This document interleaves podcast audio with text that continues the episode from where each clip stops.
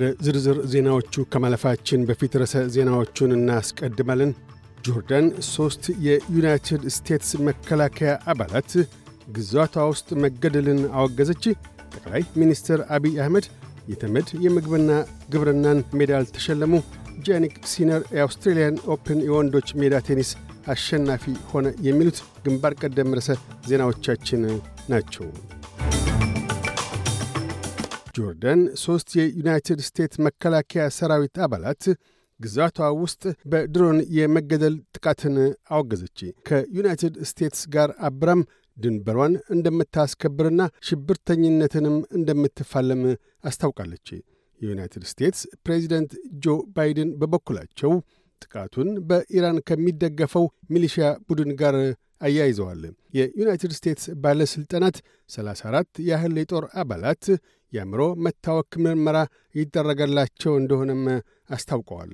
በኦክስፎርድ አናሊቲካ የመካከለኛው ምስራቅ ተንታኝ የሆኑት ሎራ ጄምስ ክስተቱ በሪጅኑ ተከስቶ ያለውን ግጭት ጫፍ ላይ ሊያደርሰው እንደሚችል አመላክተዋል። አክለውም ተንታኞች እንዲህ ያለ ጥቃት ለወራት ሲያስጨንቃቸው እንደነበር ጠቁመው ስለምን የዩናይትድ ስቴትስ ወታደሮች ግድያ ቀይ መስመርን ከማለፍ ጋር ስለሚያያዝ ነው ብለዋል። በመቀጠልም የግድ በዩናይትድ ስቴትስና ኢራን መካከል ከቁጥጥር ውጭ የሆነ ወሳኝ ሁኔታ ላይሆን ይችላል፣ ግና ሌላ በጣሙን አደገኛ እርምጃ ይሆናል። ስለምን ዩናይትድ ስቴትስ ቀደም ሲል ከወሰደቻቸው ጥቃቶች የጠነከሩ እርምጃዎችን ልትሰነዝር ትችላለችና ያም ማለት ምናልባትም በጣሙን ከፍተኛ የሆኑ የኢራቅ ሚሊሽያ መሪዎችን ምናልባትም የተወሰኑ ገዲብ ኢራናውያንን ልትገል ትችላለች። ያም ለባግዳድና ቴሄራን ያጸፋ እርምጃ ለመውሰድ የሚያዋዥቅ ሁኔታን ይፈጥራል ብለዋል። ጠቅላይ ሚኒስትር አቢይ አህመድ የተባበሩት መንግሥታት የምግብና ግብርና ድርጅት አግሪኮላ ሜዳልን ተሸልመዋል። የተመድ ኤጀንሲው ጠቅላይ ሚኒስትሩ ለሜዳል ሽልማቱ የበቁት በምግብ ዋስትናና የተመጣጠነ ምግብ ላሳዩት አመራርና በስንዴ ምርት ራስን ለመቻል ለተከተሉት ፈጠራዊ መፍትሔ ዕውቅና በመቸር መሆኑን ገልጧል። ጠቅላይ ሚኒስትሩም ለተባበሩት መንግሥታት የምግብና የግብርና ድርጅት የምግብ ዋስትናን ለማረጋገጥ ለምናደርገው ጥረት የከበረውን አግሪኮላ ሜዳሊያ ስላጎናጸፈን ምስጋናዬን ለመግለጽ እወዳለሁ። ከፍ ያለ ጠቀሜታ ባላቸውና የኢንዱስትሪ ግብዓት በሆኑ የግብርና ምርቶች ላይ ማተኮራችን ተስፋ ሰጪ ውጤቶች እያስገኘልን ይገኛል። የምግብ ሉዓላዊነት ጉዞአችንን በጽናት እናስቀጥላለን ብለዋል። የፍልስጤም ጠቅላይ ሚኒስትር መሐመድ ሺትያ አውስትራሊያ ጨምሮ ዘጠኝ ያህል አገራት ለተባበሩት መንግሥታት የፍልስጤም ረድኤት ኤጀንሲ ልገሳቸውን እንዲቀጥሉ ጥሪ አቅርበዋል። ሽታያ በእስራኤል ጋዛ ጦርነት ለሰላማዊ ሰዎች ምግብ፣ ውሃና መጠለያ እያቀረበ ላለው ኤጀንሲ በዚህ በእጅጉ አዋኪ በሆነበት ወቅት እርዳታቸውን መግታት ጎጂነት እንዳለው አሳስበዋል።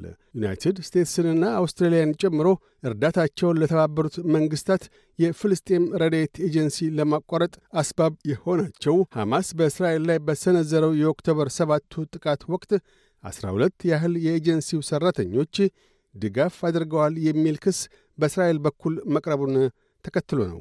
ጠቅላይ ሚኒስትር ሽትያ ቢያንስ የእስራኤል ስሞታ ሙሉ በሙሉ ምርመራ ተካሂዶበት ውጤቱ እስኪታወቅ ድረስ የእርዳታ ነፈጋ እንዳይካሄድ ሲያሳስቡ We were extremely shocked that certain number of countries have decided to suspend its aid የተወሰኑ አገራት ለተባበሩት መንግሥታት የፍልስጤም ረድኤት ኤጀንሲ የሚያደርጉትን ችሮታ በመግታታቸው በእጅጉ ደንግጠናል።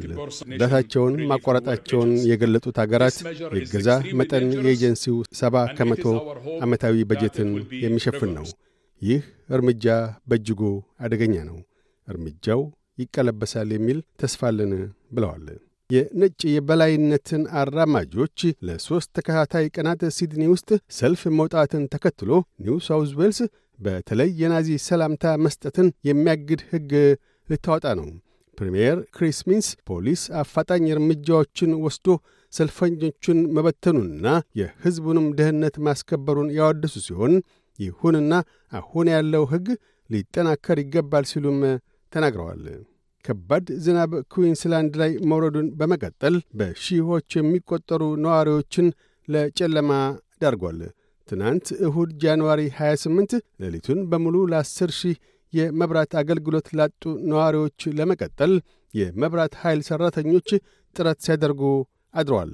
ሳይክሎን ኪርሊ ባቋረጠበት ወቅት 66 ሺህ ያህል የኩዊንስላንድ ነዋሪዎች ለመብራት መቋረጥ ተዳርገዋል። የሜትሮሎጂ ቢሮ እንዳመለከተው የተወሰኑ የክፍለ አገሪቷ አካላት ለከባድ ዝናብ ይጋለጣሉ። የጎርፍ መጥለቅለቅም ወደ ሰሜናዊ ክፍል ያመራል። በዝቅተኛ ኑሮ ላይ ያሉ አውስትራሊያውያንን ተጭኖ ያለውን የኑሮ ውድነት ለመግታት ተጨማሪ እገዛዎች እንደሚያሹ የግል ተመራጯ ሴናተር ጃኪ ላምቢ አሳሰቡ። ሴናተር ላምቢ መንግሥት የአውስትራሊያ ፉክክርና ሸማቾች ኮሚሽን በሱፐር ማርኬቶች ላይ ምርመራ እንዲያካሄድ መርማሪ ቡድን የመሰየሙን እርምጃም በማለፊያነቱ ተቀብለዋል። አክለውም የመብራት ክፍያ ቅነሳን ጨምሮ በተለያዩ ዘርፎች ለሰዎች እገዛ ሊደረግ እንደሚገባም ልብ አሰኝተዋል። የተርኪ ባለሥልጣናት እሁድ ዕለት ኢስታንቡል በሚገኘው አንድ ቤተ ክርስቲያን ውስጥ ዘልቀው በአንድ ግለሰብ ላይ ግድያን የፈጸሙ ሁለት ታጣቂዎችን በቁጥጥር ስር ማዋላቸውን አስታወቁ። የሁለቱን ታጣቂዎች በቁጥጥር ስር መዋል የገለጡት የአገር ውስጥ ጉዳይ ሚኒስትር አሊ የርሊካያ ሟቹ ግለሰብ የቱርክ ዜግነት ያለውና ስሙም ታንሲር ሲሃን መሆኑን ይፋ አድርገዋል።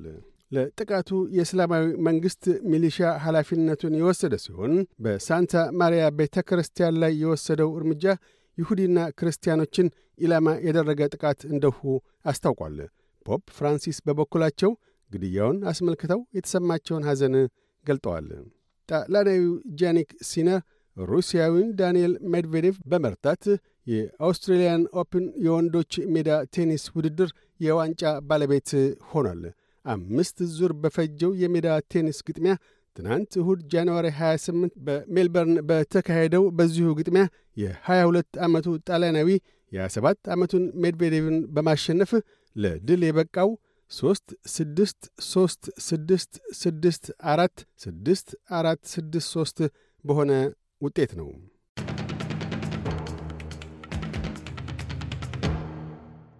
በዚሁ ወደ ውጭ ምንዛሪ ተመን እናመራለን። አንድ የአውስትራሊያ ዶላር 60 ዩሮ ሳንቲም ይመነዘራል። አንድ የአውስትራሊያ ዶላር 65 የአሜሪካ ሳንቲም ይሸርፋል። አንድ የአውስትራሊያ ዶላር 36 ኢትዮጵያ ብር ከ88 ሳንቲም ይዘረዘራል። ቀጥለን የነገውን የአውስትሬሊያ ዋና ዋና ከተሞችና የአዲስ አበባን አየር ጠባይ ትንበያ እናሰማለን። ፐርዝ ፀሐያማ ይሆናል። ዝቅተኛ 18፣ ከፍተኛ 37። አድላይድ በአብዛኛው ፀሐያማ ይሆናል። ዝቅተኛ 16፣ ከፍተኛ 28። ሜልበርን በከፊል ደመናማ ይሆናል። ዝቅተኛ 17፣ ከፍተኛ 24። ሆባርት ፀሐያማ ይሆናል። ዝቅተኛ 10፣ ከፍተኛ 25። ካምብራ ለከፋ ይችላል። ዝቅተኛ 17፣ ከፍተኛ 29። ሲድኒ ብራ ይሆናል። ዝቅተኛ 23፣ ከፍተኛ 29 ብሪስበን ይዘንባል። ዝቅተኛ 24 ከፍተኛ 27 ዳርዊን ብራ ይሆናል። ዝቅተኛ 26 ከፍተኛ 31 አዲስ አበባ በከፊል ደመናማ ይሆናል። ዝቅተኛ 10 ከፍተኛ 23 ዜናዎቹን ከማጠቃለላችን በፊት ርዕሰ ዜናዎቹን ደግመን እናሰማለን። ጆርደን ሦስት የዩናይትድ ስቴትስ መከላከያ አባላት ግዛቷ ውስጥ መገደልን አወገዘች። ጠቅላይ ሚኒስትር አብይ አህመድ የተመድ የምግብና ግብርናን ሜዳል ተሸለሙ። ጃኒክ ሲነር የአውስትሬልያን ኦፕን የወንዶች ሜዳ ቴኒስ አሸናፊ ሆነ። የሚሉት ግንባር ቀደም ርዕሰ ዜናዎቻችን ናቸው። እያደመጡ የነበረው የኤስቢኤስ አማርኛ ፕሮግራምን ነበር። የፕሮግራሙን ቀጥታ ስርጭት ሰኞና አርብ ምሽቶች ያድምጡ። እንዲሁም ድረገጻችንን በመጎብኘት on demand እና በኤስቢኤስ ራዲዮ mobile app ማድመጥ ይችላሉ። ድረገጻችንን ኤስቢኤስ dot com dot au Amharic ን ይጎብኙ።